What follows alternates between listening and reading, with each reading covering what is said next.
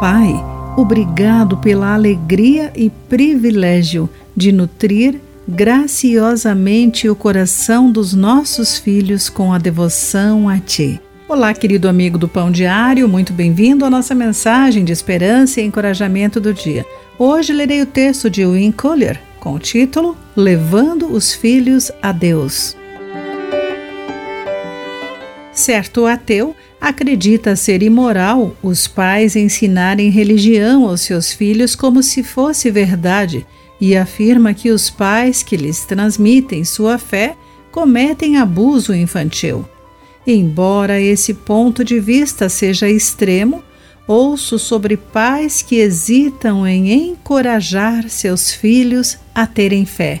Embora a maioria espere prontamente influenciar os filhos com sua visão de política, nutrição ou esportes, por alguma razão, alguns dentre nós tratam suas convicções sobre Deus de maneira diferente.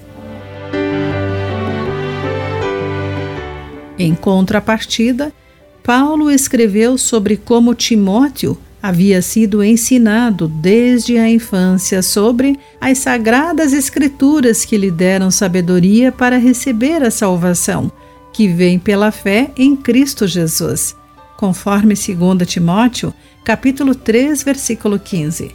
Timóteo não chegou à fé como adulto pelo poder de sua razão, sem ajuda.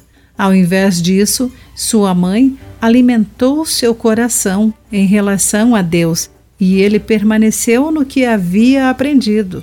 Se Deus é vida, a fonte da verdadeira sabedoria, torna-se essencial que cultivemos ternamente o amor a Deus em nossas famílias. Existem muitas crenças que estão influenciando os nossos filhos.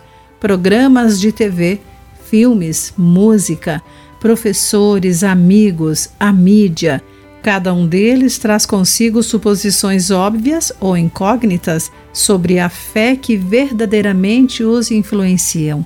Que escolhamos não nos silenciarmos. A beleza e a graça que experimentamos nos compelem a orientar os nossos filhos a Deus.